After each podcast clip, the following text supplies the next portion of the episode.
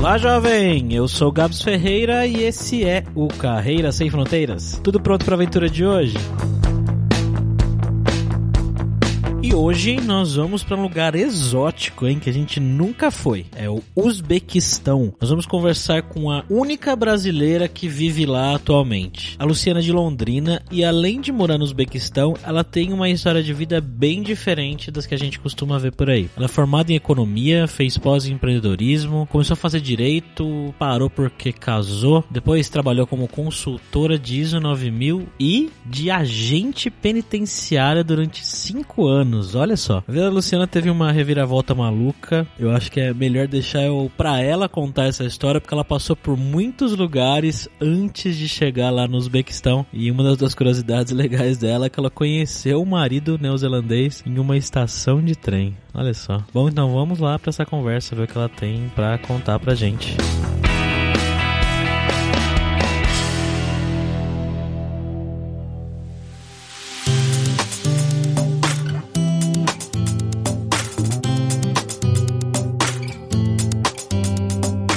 E para conversar com a Luciana, nós estamos aqui com ele, o nosso viajante poliglota Fabrício Carraro. E aí, Fabrício, beleza, cara? Tranquilo, indo pela primeira vez para um país exótico, alguns podem dizer, né? Uzbequistão. Como é que você tá, Luciana? Oi, tô bem. E você?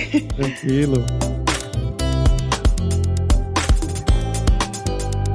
Bom, galera, como sempre, só o nosso jabazinho inicial aqui que o podcast Carreira Sem Fronteiras é oferecido pela Alura Língua, cursos online de idiomas, que eu, Fabrício Carraro, ajudei a desenvolver com métodos que eu utilizei e utilizo para aprender idiomas como francês, italiano, russo, polonês, grego, alemão e assim por diante. E lembre-se que o ouvinte do Carreira Sem Fronteiras tem 10% de desconto em todos os planos, para você estudar todos os níveis de inglês e espanhol com a gente pelo mesmo valor. Então vai lá em aluralingua.com.br barra promoção barra carreira e comece a estudar com a gente hoje mesmo.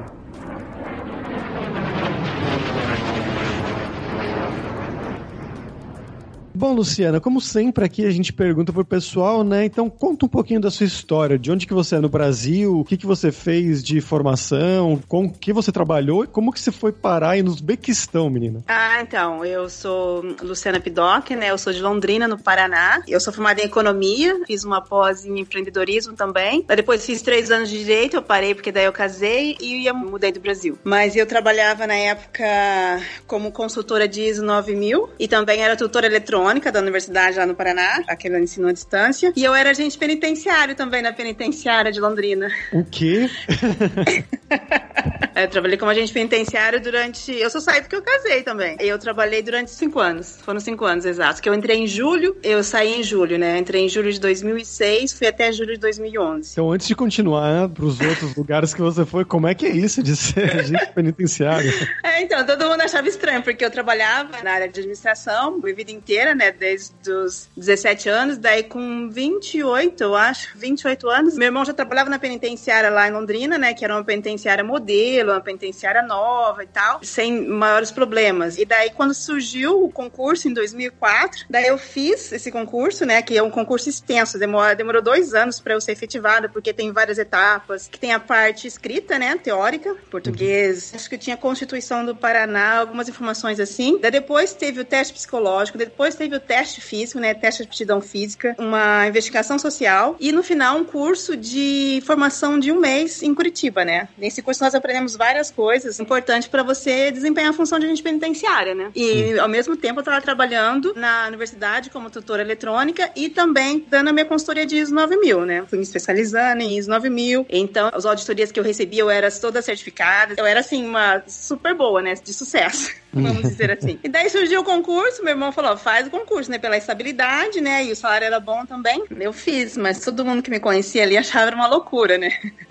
É, imagina. Nossa, como você vai trabalhar na penitenciária? Uma penitenciária masculina, né? De presos homens. Mas eu sabia já o, o, serviço como era, porque quando você não tem um conhecimento nenhum como é o serviço, a gente acha que é bem difícil. Mas na verdade não é assim, porque as mulheres numa penitenciária masculina não têm contato com os presos, né? Muito hum. pouco contato, assim, só com os semiabertos, né? Porque as meninas ficam na portaria ali, na recepção, recepcionando os advogados, o pessoal que entra e faz a revista feminina, a revista nas mulheres e nas crianças, né? Do final uhum. de semana. E faz a revista na alimentação ali, que eles recebem uma vez por semana. Então eu sabia como era, mais ou menos, o, o serviço. Eu me dediquei, passei, entrei a trabalhar, todo mundo achando que era louca, né? Até lembro um amigo meu trabalhava na empresa que eu dava consultoria. Ele falou, Luciano, se você começar a trabalhar na penitenciária, você pode fazer o que você quiser na sua vida, porque uma pessoa trabalha numa penitenciária, né? Vai fazer o que você quiser. É, pode até morar no Uzbequistão. pode até morar no Uzbequistão, exatamente. Muitas pessoas que me conhecem agora acham que eu minto, assim. Só que minhas irmãs falam só que elas viram, e meu irmão também, todo o processo, né, disso acontecendo, porque a pessoa não acredita.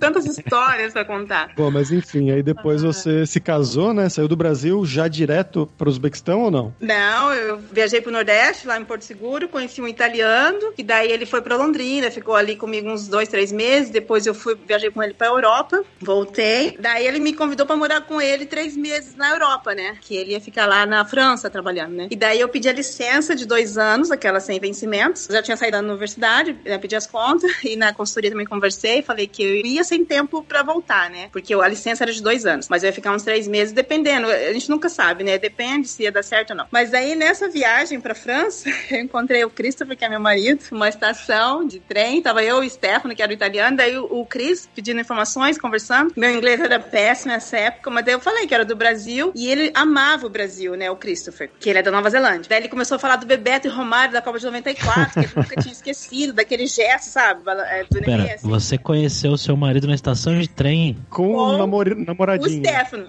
É. É inacreditável. E daí, nessa conversa, o Cris, ah, me gostava do Brasil e tal. Ele falou assim: ah, passa o seu MSN. Na época era o Messenger, né? Então, daí eu trocamos o MSN. E daí eu fui pra França, lá em Talois, e o, junto com o Stefano. O Stefano era pizzaiolo, que ele, ele fala português, fala sete línguas. Mas enfim, fiquei com o Stefano lá na, na França e o Cris morava no Catar. Ele tava só passeio. Daí o Cris foi pro Catar. E quando o Stefano ia trabalhar, eu mudei pro Skype, né, com o Christopher. Conversando, conversando, a gente foi se apaixonando. Eu me apaixonei por ele, ele também. E daí ia ser Júlio, né? Porque o Christopher, que é meu marido hoje, ele é professor de escola britânica do primeiro grau, né? Então, o meu tempo de voltar pro Brasil ia dar em julho, né? Ia ser julho, ia coincidir que as férias de verão é julho e agosto, né? Que o ano começa em setembro, na escola britânica. Eu falei, tô aqui na França, mas eu vou então pro Brasil em julho. Ele falou assim, ah, então vou lá te ver em agosto pro Brasil, né? Que ele sempre quis conhecer o Brasil também e tal. Daí eu terminei com o Stefano, daí eu falei a verdade. Falei, eu vou lá encontrar o Christopher, né? Daí o Stefano falou assim, ah, você sabe que esse cara não quer nada com você, né?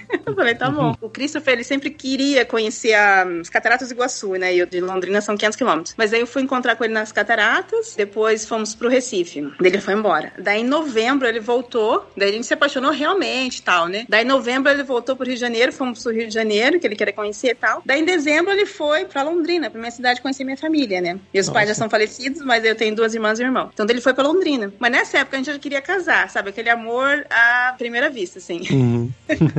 e eu voltei para Londrina e voltei a trabalhar na penitenciária, né? Só que eu não queria pedir a demissão, a exoneração, por ser um concurso público, né, e tal. E também conheci ele há pouco tempo, o pessoal, todo mundo começou a achar que era louca de querer sair de um concurso para casar com uma pessoa que nem conhecia direito, né? Eu ia precisar trabalhar mais um tanto lá, um ano e pouco, na penitenciária de novo, para dar dois anos para eu conseguir pedir a licença sem vencimento, né? Daí ele falou assim: ah, então eu vou morar em Londrina com você. Sem querer, né? Porque ele não queria, ele queria ficar lá no Catar mesmo, que era um bom salário e tal. Daí ele foi para Londrina, conhecer a minha família, daí ele falou assim pra minhas irmãs, a me ajuda, né, a convencer a Luciana a ir morar comigo no Catar, né? Mas em Londrina, a cidade pequena, tem uma escola bilíngue, né? Daí ele foi fazer entrevista lá e o sotaque dele é neozelandês é bem diferente, né, do que eu aprendi americano. A diretora não entendia nada que ele falava, na verdade, né?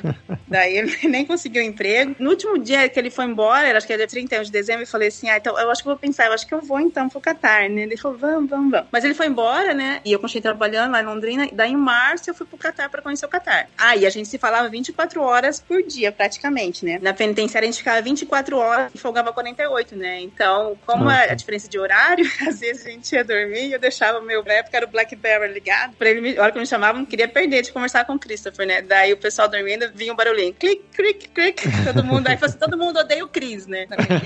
Daí em março eu fui pro Catar pra conhecer o Catar. Nesse meio tempo, né, de janeiro até março, eu decidi que eu ia embora, né? Eu lembro que eu tava dirigindo né, assim, pra ir pra penitenciária. Daí eu pensei, acho que eu vou sair, então, hein? Mas aquele frio, assim, né? Aquela medo, né, na verdade. É um medo. Daí minhas irmãs, vai, pode ir. Eu já tava com 35 anos nessa 34, né, nessa época. Ia fazer 35. E meu irmão falou, não, você é louca. Falar, não era pra eu sair, né? E eu sou a mais nova, né, dos meus irmãos. Daí meu irmão louco não queria que eu saísse de jeito nenhum, por causa de um homem que nem conhece direito, né? Eu queria ser mais novo que eu, três anos, né? Ele é três anos mais novo. Daí eu falei assim, ah, então eu vou. Daí eu fui pro Catar, cheguei no Catar, eu odiei o Catar. Abriu a porta do avião, assim, eu saí aquele calor insuportável, sabe? É como se abrisse a porta de um...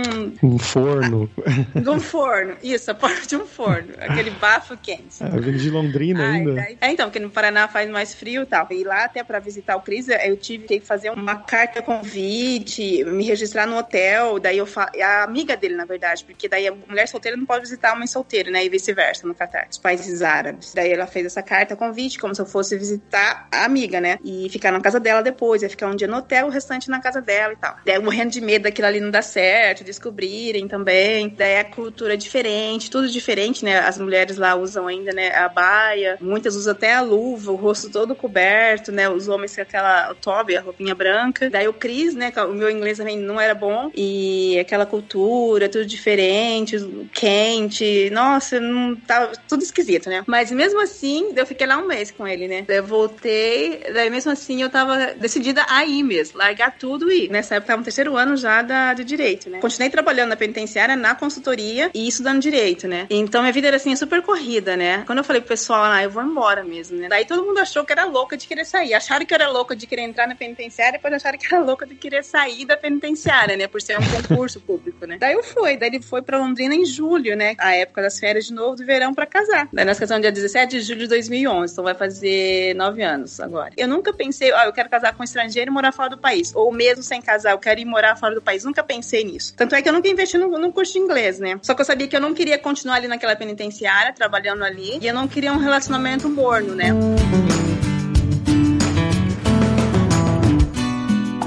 E aí vocês se casaram e você foi morar no Catar? Daí nós nos casamos, foi morar no Catar. Ele já tava lá morando lá há dois anos, né, como professor. Ele já tava querendo mudar, porque o que ele quer conhecer, eu- agora eu também, né? Quanto mais países a gente conseguir. Então, daí ele estava dois anos, eu cheguei lá, ficamos morando mais dois anos e me reinventando, né? Porque eu cheguei lá, meu inglês não era bom assim, mas mesmo assim eu consegui um emprego de consultora de ISO 9000 num escritório pequeno e comecei a dar aula de business particular pro segundo grau, porque naquela época, em 2011, era assim, dinheiro lá, tava, o pessoal rasgava dinheiro, era muito rico, petróleo super alto, então os cátaros são muito ricos, né? Então eu comecei a dar aula, ganhava bem pra caramba, que daí eu comecei a pegar vários alunos da escola que meu marido trabalhava, né? Era uma escola internacional, mas a maioria dos alunos eram locais, né? Todos os cátaros, né? E eu comecei a dar aula de business pra eles e trabalhar como consultora, né? E daí meu marido queria conhecer outros lugares, daí ele falou assim, ah, então vamos para a Arábia Saudita, né? Imagina, a Arábia Saudita. Não tinha conhecimento sobre como é a vida na Arábia Saudita, né? Nunca tinha conhecido ninguém que morasse lá e tal. Daí ele arrumou um emprego, né? Porque ele faz as entrevistas tudo por Skype também, nas escolas,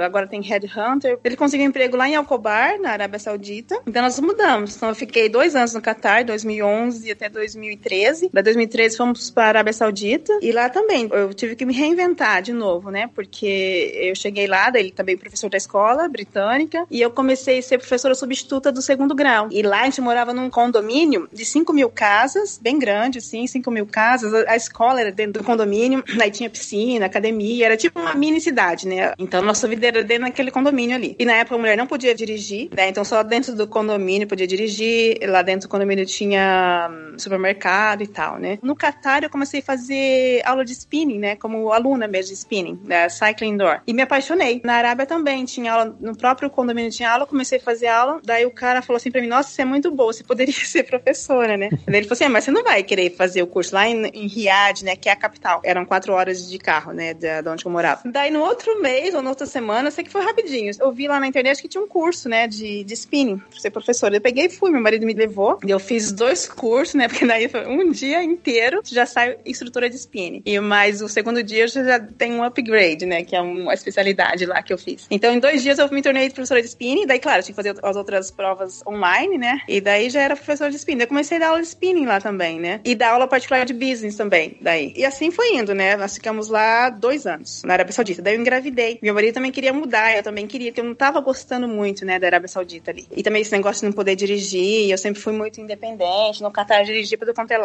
e no Brasil também, sempre dirigi, sempre fui independente, né? Tinha meu carro. Na Arábia, não. Eu tinha que ir ou meu marido, ou então de táxi. Mas aí lá não tem Uber, né? E daí o táxi, ou ele não vinha, ou sempre tinha um motorista, mas às vezes ele não, não podia ir, mandava outra pessoa, outro motorista.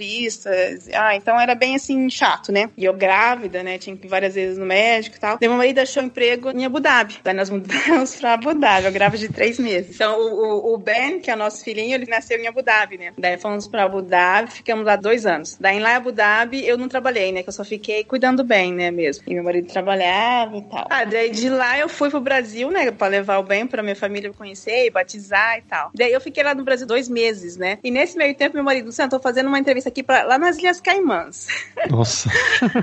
é maluco, lá nas Ilhas Caimãs. Se eu conseguia, nós vamos, hein? Porque ele sempre queria morar numa ilha, assim. Apesar que a Nova Zelândia é uma ilha, né? Mas ele queria morar numa ilha pequenininha e tal, né? E daí, quando eu voltei, isso era em maio, ele falou assim: ah, então arrumei emprego nas Ilhas Caimãs, vamos. Ah, vamos, né? Em setembro, nós mudamos para as Ilhas Caimãs, em agosto, né? Final de agosto, que as aulas começam em setembro. Então, ficamos dois anos em Abu Dhabi e fomos para as Ilhas Caimãs. Da... Eu tô notando um padrão aqui, né? Sempre dois é? anos, dois anos, dois anos. é porque é o contrato, né? O contrato de dois anos. Ah, Quando ele assina o contrato, é o contrato de dois anos, daí ele cumpre o contrato, daí geralmente as pessoas renovam, né? Ou você pode sair, ou pode ir. Apesar que você pode sair antes de terminar o contrato, né? Não é obrigatório, assim, né? Não tem multa, não tem nada. Por que a gente muda assim tanto também? Porque o contrato para essas escolas britânicas, eles pagam tudo. Pagam as passagens, pagam a moradia, pagam os impostos, se tiver impostos, né? Porque no Catar e na Arábia Saudita não pagava impostos naquela época, né? O salário era livre, né? Só não pagava a internet. Mas água, luz, pagava. A gente vai com a roupa do corpo, praticamente, né? Não precisa levar nada. Lá nas Ilhas Caimãs, não. Nas Ilhas Caimãs, daí tinha que pagar os impostos, tinha que alugar a casa nós mesmos e tal, né? Mas nós ficamos um ano só, né? Porque daí era o custo de vida é altíssimo, mas a gente curtiu bastante, né? As praias e tal. Daí lá eu continuei dando aula de spinning, né? Voltei a dar aula de spinning na academia e comecei a vender roupa de ginástica. comprava em Londrina e vendia lá. Na academia que eu trabalhava, eu vendia lá e vendia nas lojas, assim, sabe? Deixava lá pra consignação para elas venderem. E vendia em casa também, né? Na minha casa. Só que daí o custo de vida era muito alto e tal. Eu resolvi mudar de volta para a Arábia Saudita. Daí um dia ele, ele fez umas entrevistas e já arrumou emprego, né? Porque ele, é, o currículo dele é bom, né? E por ele ser homem, né? E nativo em inglês, né? Então é muito fácil para ele. E daí arrumou um emprego na Arábia Saudita. Daí, e, porque a gente gosta da Arábia Saudita, né? E também o pacote de lá, os benefícios é maiores, né? Do que os outros lugares e tal. Mas o, o visto para a Arábia Saudita de residente demora em média três meses, né? Porque na verdade é um período de experiência para ver se vai ficar ou não, né? Cris foi para a Arábia Saudita e eu fui para o Brasil com o Ben, né? Meus filhinhos. E daí eu ia ficar no Brasil esperando sair meu visto de residente para eu ir para a Arábia Saudita com o Ben. Só que nesse meio tempo, quando meu marido chegou lá, quando você faz uma entrevista, eles mandam todo o contrato, né? Você assina, imprime, manda de volta e tal. Então, tudo certo, como todas as outras empresas, todas as outras, outras escolas que meu marido trabalhou, né? Tudo certinho. Só que quando ele chegou lá, eles não queriam dar um visto de residente né? Ia dar um visto de business só. E com o visto de business você não pode trabalhar, você pode ir como um consultor, ficar uns dias e pronto, por exemplo. Hum. E a escola falou, não, e era uma escola nova, né? Não, mas pode trabalhar, que depois na Arábia eles falam, inshallah, né? Inshallah, Bucará, né? Se Deus quiser, amanhã saiu o visto de residente para você, né? E nisso ele ficou lá uns três meses, mais ou menos, e o visto nunca saía, né? E eu no Brasil. Daí ele falou assim, ah, não vou ficar mais aqui, porque assim, se você for pego, né, trabalhando com um visto de business, não de residente, né? Você vai vai preso, né? Como nós já morávamos lá antes, já ouvimos várias histórias, né, das pessoas que infringiram a lei e daí a empresa não quer nem saber, né? Daí ele falou assim, ah, vamos embora, né? Ia para o Brasil. E nesse meio tempo ele ficou lá uma semana esperando pegar o dinheiro dele, né? Que ele falou, só sai daqui, eu receber tudo que eu tenho para receber, né? Daí ele hum. recebeu tudo. Mas aí nesse meio tempo, essa semana ele ficou procurando emprego pela internet, achou no Tajiquistão. Ele achou emprego lá, fez uma entrevista, uma escola nova também, que a escola nova é sempre complicada, né? Mas aí ele não tinha outra opção, fez a entrevista, só que ele falou assim, assim, eu só vou se arrumar um emprego pra minha esposa também, né? Daí a dona falou assim, ah, então vou fazer uma entrevista com ela, né? Manda o currículo dela fazer uma entrevista. E eu no Brasil, né? Daí marcar uma entrevista pro domingo, ia ser pelo WhatsApp, mas aí eu fiz a entrevista, aquela atenção toda, fiz a entrevista no domingo. Naquela semana mesmo foi que eu já tinha conseguido emprego, só que daí, como era uma escola nova, ali só tinha primeiro grau. O segundo grau ia ser no próximo ano. No próximo ano ia ter o segundo grau e eu ia poder dar aula pro segundo grau de business, né? Que é a minha área, né? Daí ela falou assim: ah, então você vem, você fica na creche, né? Só pra cuidar das crianças como assistente gente. Ah, então tudo bem, né? Daí nós chegamos lá e ela falou assim: não, você vai começar a dar aula de business, né? Então amanhã você começa a dar aula de business, vai ser assim, assim, passou meu horário lá, meu timetable. E eu fiquei quieta, né? Falei, então tá bom. Daí nós tive marido, eu, não, eu nunca dei aula pra criança, né? Porque eu era tutora eletrônica e dava aula particular, só era professora substituta, né? Mas como era uma escola nova, não tinha um currículo a ser seguido, né? Eu que teria que definir o currículo e tudo, né? E eu nunca tinha dado aula pra criança, assim. Daí eu falei assim, ah, não vou conseguir, eu vou, amanhã eu vou chegar lá e falar pra ela que não, não, não, não dá, né? Daí meu marido falou, mas por que você não tenta? Se não der certo, você fala que não dá. E fala, ah, então tá bom, então vou tentar. Meu marido é meu maior incentivador. Ele hum, vende meu currículo assim como ninguém.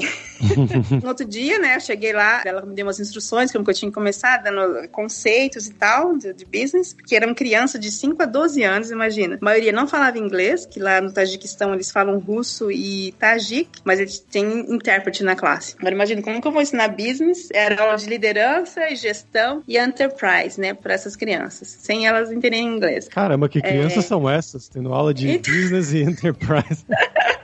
Então, mas eu comecei a pesquisar pela internet como que introduzir, né? Então, mas no Brasil tem é, várias escolas que dão curso de administração para criança já, você acredita? Eu vi ah, uma é? escola em Brasília, criança a partir de 4 anos já tem essa introdução. Eu sei que daí nós ficamos lá oito meses, lá no Tajiquistão, né? Daí de lá, meu marido, como ele quer ficar mudando sempre, né? Geralmente a cada dois anos, ou até menos, na verdade. Daí ele falou assim: ah, então vamos entrar numa escola que tem uma rede de escolas no mundo inteiro. Daí ele achou essa escola onde ele trabalha hoje, que é aqui no, no Uzbequistão, e ele conseguiu um emprego aqui. Ele conseguiu um emprego em São Paulo e aqui no Uzbequistão, né? Na mesma rede de escola. E daí nós decidimos aqui pro Uzbequistão, porque no Brasil teria que pagar os impostos, aqui também tem que pagar imposto, só que a, a escola que cobre, né? Uhum. Então no Brasil teria que pagar imposto e o pacote era menor, o salário era menor e os benefícios eram menos, né? As passagens, porque eles pagam as passagens também, né? De volta para Nova Zelândia. Então decidimos vir para cá e também para conhecer outro país, né? Daí nós chegamos aqui, no Uzbequistão, em agosto de 2019, né? Nós estamos aqui agora.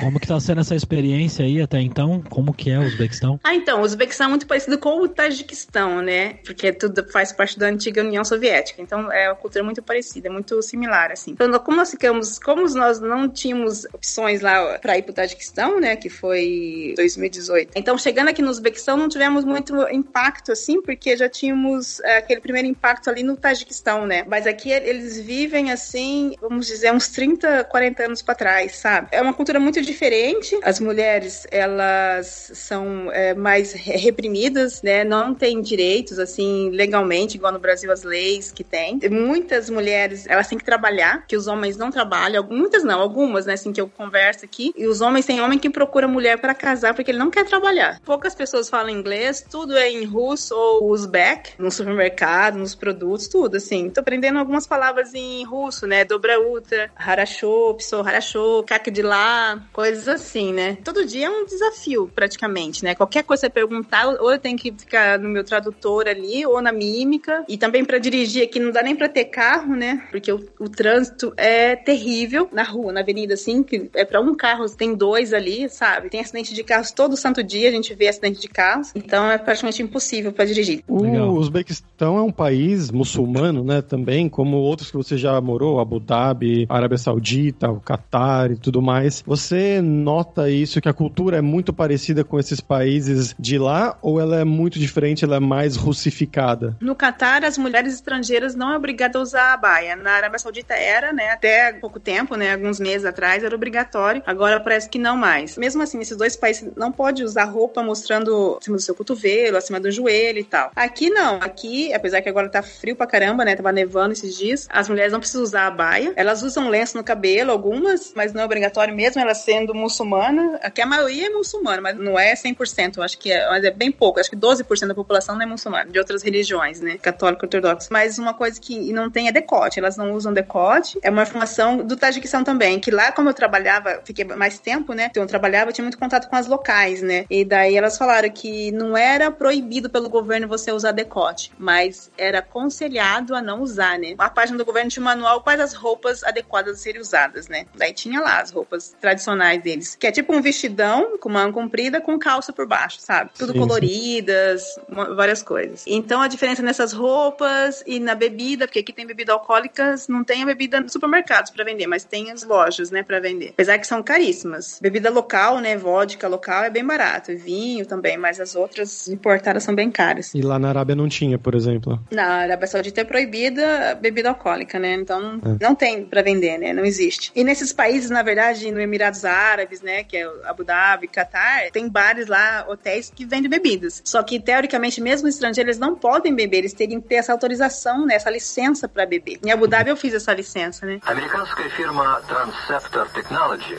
приступила к производству компьютеров «Персональный спутник». Vamos agora para o nosso momento viajante poliglota aqui com o Fabrício Carraro, que já foi para o Uzbequistão, Fabrício. Eu ainda não fui para o Uzbequistão. Eu fui Mom. Mais ou menos perto ali no sul da Rússia, que não é tão perto assim, na verdade, né? Mais perto da Geórgia, do Azerbaijão, não tão perto do Uzbequistão. Mas as dicas culturais de hoje vão ser duas culinárias e uma mais linguística. A primeira culinária é o prato nacional, né? Um dos pratos mais famosos do Uzbequistão, que na verdade é um prato que eu já percebi que existe bastante nessa região inteira, né? Então, Uzbequistão, Cazaquistão, no sul da Rússia, Geórgia e tudo mais, que é o pilaf, ou plaf, ou plof, que eu já vi essa pronúncia também de jeitos diferentes, que é como se fosse um arroz frito, preparado com várias coisas, várias especiarias, né? E servido com alho, alho frito também, ou alho cozido, carne, é bem gostoso. Eu experimentei pela primeira vez quando eu tava em Moscou, depois já comi em outros lugares fora, eu gosto bastante. Outro fato, esse eu tive que pesquisar, no Uzbequistão é a capital mundial da melancia, com mais de 150 variedades de melancia. Você sabia disso, Gabs? Nem sabia que existia uma capital da melancia. Cara, eu jamais imaginar. Isso é uma curiosidade bizarra.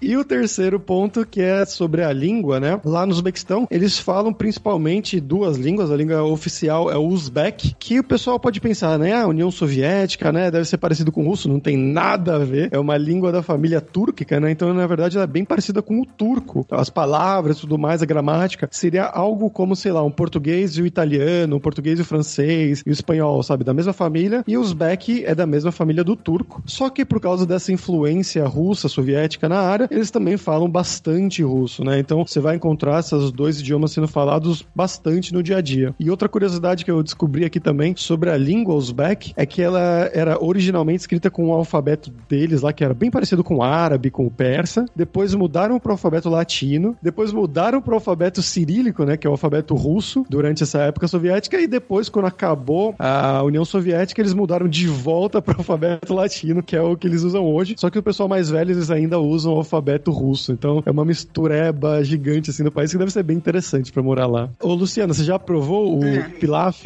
plaf, plof? Ah, já. É, então, e também o outro nome é Osh, né? Ah, é que mais um nome. Já provei no Tajiquistão, foi a primeira vez, né? Bastante oleoso, assim, mas gente, lá eu comia direto, né? Aqui, pra falar a verdade, aqui é uma briga também, falar que, que onde que foi originário, né? O plov ou Wash. Falam que é lá no Tajiquistão, falam que é aqui, porque quando está no Tajiquistão, você falasse do Uzbequistão, é tipo uma rixa, sabe? Tipo Brasil e Argentina. é o uhum. é o melhor, assim, sabe? E daí eles falam que o Wash de lá é o melhor, né? Falar a verdade, eu achei melhor do Tajiquistão. Não deixa o pessoal mas do é Tajiquistão ouvir isso daí.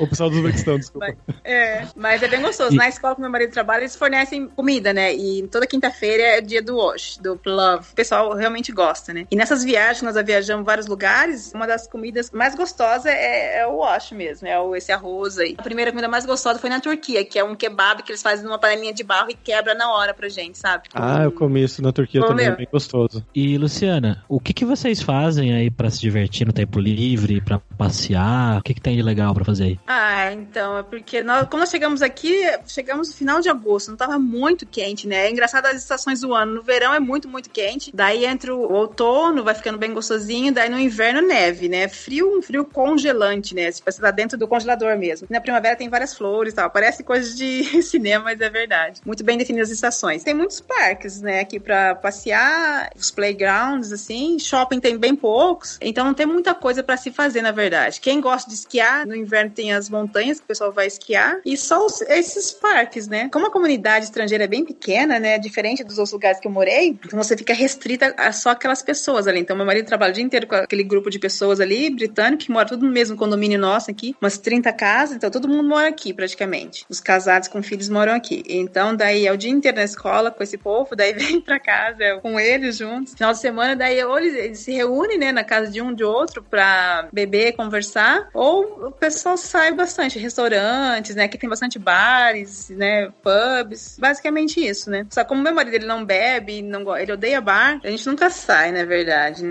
E nos bares, assim. Ah, então ele não precisa e... daquela cota de um terço do salário. Não, dá por ele, nossa, por, que, por ele tanto faz morar na Arábia Saudita, não, porque ele não bebe, ele não, ele não bebe assim pra ser fit. Ele bebe porque ele não gosta, ele não gosta, ele não gosta do gosto, sabe? Se ele falar assim, ó, hoje eu vou beber, é um gole. Não é nem um copo, é um gole de cerveja, sabe? Sim. Só.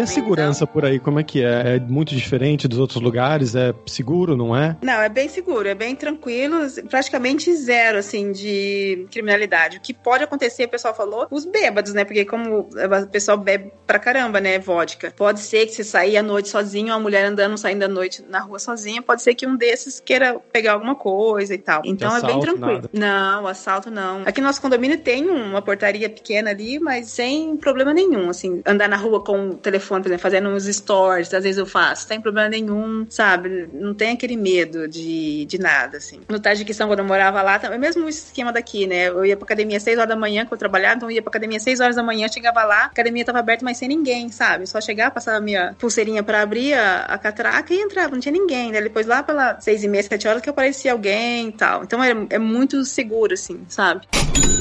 Bom, Luciana, agora vamos falar sobre dinheiro. Eu queria que você contasse pra gente qual que é a impressão que você tem aí do custo de vida do Uzbequistão comparado com os outros lugares que você já viveu. Ah, então, uma das coisas é que o salário em relação ao salário do meu marido, né, em relação aos outros lugares, né, pode-se dizer que é praticamente uns 60, 70%, né, do valor. Só que daí o pessoal falou assim, antes da gente vir pra cá, ah, não, mas o custo de vida é muito barato, então você vai conseguir guardar mais dinheiro do que se estivesse na Arábia Saudita, por exemplo. Porque o custo de vida é baratíssimo, mas não é assim, porque, por exemplo, o que é barato são legumes e verduras, isso é bem barato mesmo. Mas se você for comprar qualquer eletrônico, é, até panela simples para você cozinhar é super caro. Assim, cara, assim, você, você não vai achar menos que uns 300 reais uma panela boa. Eletros domésticos também é bem caro. Cara, que eu digo assim, é um preço, é um, preço, o mesmo preço do Brasil, por exemplo. Uhum. O salário das pessoas aqui é bem baixo, né? Muito baixo. Tanto é que eles não gostam muito de estrangeiros. A princípio eles falam que gostam e tal, mas não é não, porque eles acham que os estrangeiros vêm aqui e ganham muito mais, ganham mesmo, uns 10 vezes mais do que eles, além de tomar o lugar deles e ganham muito mais, né? Até tava me questionando esses dias, como que eles conseguem viver para comprar um liquidificador, por exemplo, ou uma, um, qualquer outro, qualquer outro, um processador, que é, é caro, né? Então, eles vendem a prestação. É igual no Brasil, sabe? 30 vezes, 24 vezes, assim. Então, eles vivem pagando constantemente. Uma televisão, por exemplo, você não vai achar por menos de 2, 3 mil reais. E pelo salário deles é muito, muito caro, né? Então, eles pagam constantemente. Sem dizer que a qualidade também dos produtos é péssima, né? A impressão que dá é que eles trabalham só para viver do básico, sabe? A carne, por exemplo, a carne boa é bem cara. Boa no sentido assim, a de bife, né? De vaca, né? Porque aqui a carne barata é a carne de cabrito, que eles vendem muita carne de cabrito, carne de cavalo. Então, assim, o custo de vida barato que eles falam é se você vier e viver como um local. For comer carne de cabrito, por exemplo. Daí vai ser mais barato. Se você for viver pagando só prestações, né? Então daí vai ser mais barato. Os valores, os preços são a mesma coisa no Brasil, só que o salário é mais baixo, sim. Por exemplo, a minha amiga mora no Catar, o preço da carne lá, carne moída, é o mesmo preço daqui, por exemplo, só que o salário lá é o dobro daqui. E a carne aqui é de péssima qualidade. Então aqui nós tivemos que virar vegetariano forçado, sabe? vegetariano, é arroz, feijão e ovo. Você não gosta do cabrito? Não, bicho, porque eu, eu, já comi enganado. E lá na Nova Zelândia, que é o país do meu marido, né? Eles têm carne de carneiro, lá tem mais carneiro do que a gente, né? Então lá a carne de carneiro é famosíssima e é gostoso, né?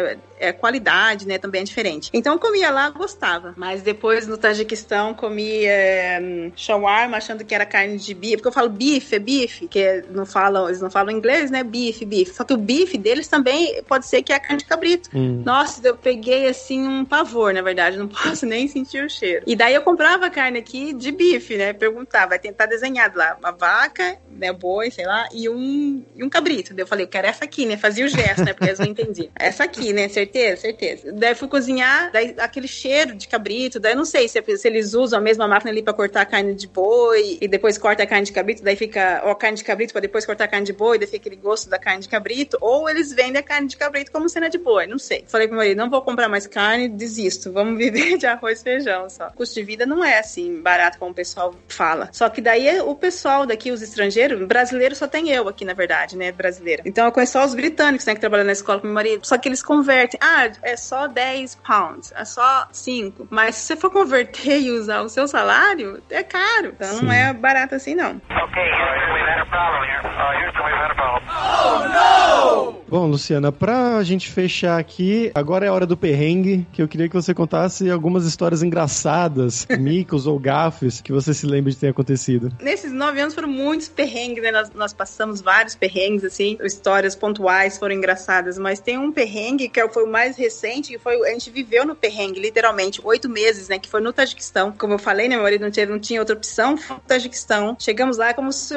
abrisse um portal, sabe? Você entra ali, fecha aquele portal, você fica ali parece estar vivendo ali numa outra dimensão. Daí a escola, como era uma escola nova, eu não tinha muitas informações. Se pesquisar na internet, não tinha informações naquela época. Né? Nós chegamos, a dona da escola é uma inglesa, em parceria com uma empresa local, e ela também é a diretora da escola, só que ela não morava no Tajiquistão, morava na Inglaterra, e ela de vez em quando ficava duas semanas e ia embora. E daí nós chegamos, já tinha começado as aulas, começaram em setembro, nós chegamos no final de novembro, né? E tinha um diretor que chegou junto com a gente também, que ia ser o diretor do primeiro grau, né? Que era os alunos que a gente ia dar aula. E esse diretor, ele chegou chegou no mesmo dia que a gente. E daí essa diretora, né, que era dona da escola, quando ela foi introduzir a escola, ela ao invés de ela falar sobre a escola, ela só falou assim, ela começou a falar 10 minutos sobre um outro ex-diretor que tinha ido embora e tinha escrito um blog sobre a escola e sobre ela e sobre todo mundo, né, da escola. E só ficou falando daquele cara, né, que ele era maluco, devia ter algum problema psicológico e tal. Quando nós fomos embora, começamos a pesquisar nesse blog, né, que daí mandaram o link para nós, esse blog, começamos a ler o blog. Nossa, começando a ficar com medo, porque o blog, o cara, né, que era o ex-diretor, ele começou a escrever escrever tudo. Ele era como se fosse uma série de TV. Então, a partir daquele momento, parecia que nós estávamos dentro de uma série de TV, porque ele escreveu assim que ela, a dona da escola, era, fala que ela é doutora em filosofia, mas ela não era. Ele colocou lá vários porquês, ela não era, e fez uma blacklist assim de todas as pessoas da escola que eram os, os chefes ali e tal, porque que eles eram perigosos, sabe?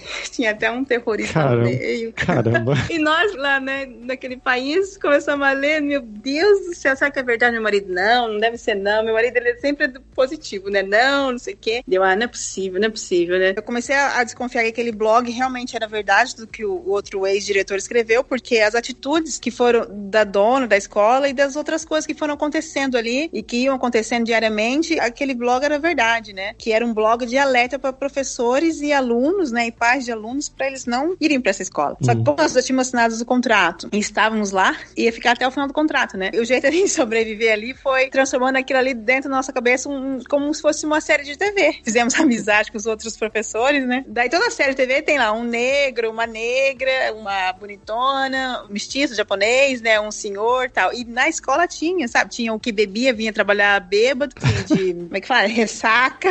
Sim.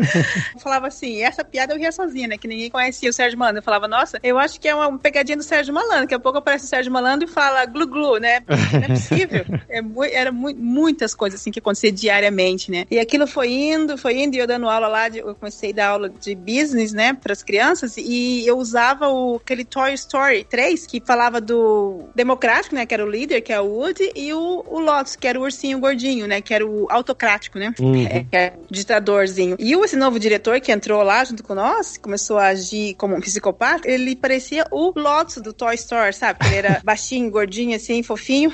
então, como eu era para criança, então eu tinha que fazer cartazes e tal, né? E, e, aquele Lotus ali, o ursinho, era a cara do cara lá da escola, né? Do diretor. Todos nós, professores, começamos a associar ele como um Lotus, né? Era um perrengue, era drama, mas era muito engraçado também. Que nós transformamos aquele drama ali numa comédia para nós, pra gente conseguir sobreviver, sabe? Sim. E o cara era mentiroso, mentia tudo. Ele tinha um infarto. Nossa, ele chegava lá de manhã, nossa, tive um infarto a última noite, né? E ele é britânico. Nossa, ele mentia na nossa cara, assim. Era inacreditável que tudo aquilo lá estava acontecendo, sabe? Eu sei uhum. que foi indo, foi indo. Não queria cumprir nosso contrato, que ia pagar as passagens de volta, né, pro Brasil. Então ficou de janeiro até junho, aquela batalha ali. Então, então a gente dava nomes para cada dia ou para cada semana, né? Então, igual uma série de TV, né? Tipo, a Batalha das Passagens, ou é, o Psicopata. e fizemos várias reuniões e tal, para conseguir pegar nossas passagens, que o contrato fosse cumprido, pagasse nosso salário e tudo, né? E no final, conseguimos ir embora, né? Conseguimos todos os nossos benefícios, fomos embora, fui pro Brasil e escrevia meu e-mail de falando que eu não ia renovar o contrato, né? Daí eu denunciei esse cara, né? Que era o Lotus. Nenhum professor estrangeiro voltou, né? Todo mundo foi embora lá pra África, lá pra Tanzânia, pra Inglaterra e pro Canadá. Só que depois de dois dias que eu mandei meu e-mail, ele mandou um e-mail pra todo mundo falando que ele tava pedindo demissão, que ele não ia voltar mais por causa do problema no coração e tal, não sei o que, né? Também, a parte engraçada também é porque a forma como o cara escreveu esse blog é como se fosse uma série de TV, sabe? Ele foi dando nomes, assim, pros capítulos. Muito interessante. Então, esse foi um dos maiores perrengues que nós passamos, né? Bom, Luciano, muito obrigado pelo seu tempo, pela sua participação aqui. Você quer deixar alguma rede social para o pessoal que se interessa, quer te seguir? Ah, então, eu tenho meu Instagram, que é brasileira.na.asia.central. Né? Que daí eu faço alguns stories daqui e das outras viagens que eu já fiz, tem lá no, meu Instagram. Se alguém precisar de algumas dicas, eu quiser vi, viajar para aqui para Ásia Central, se quiser dicas, só entrar em contato. Estou à disposição.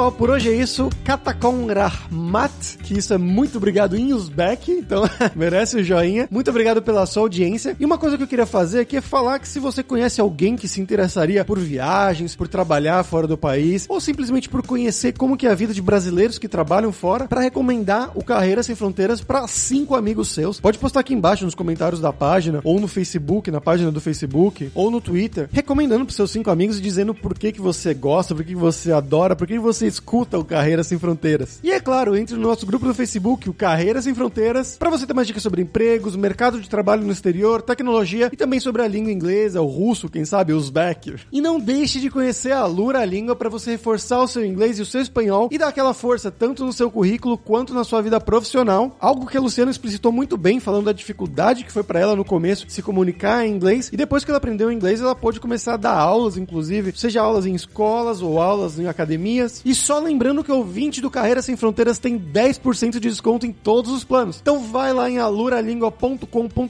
barra promoção, barra carreira e começa a estudar com a gente hoje mesmo. Além também, é claro, da alura.com.br que tem mais de mil cursos de tecnologia nas áreas de programação, marketing, design, business, que aí é uma área da Luciana, né? Soft skills, curso de como você criar o seu currículo para mandar pro exterior. Então com certeza vai ter o curso para você. Então pessoal, até a próxima quarta-feira com uma nova aventura em um novo país. Tchau, tchau.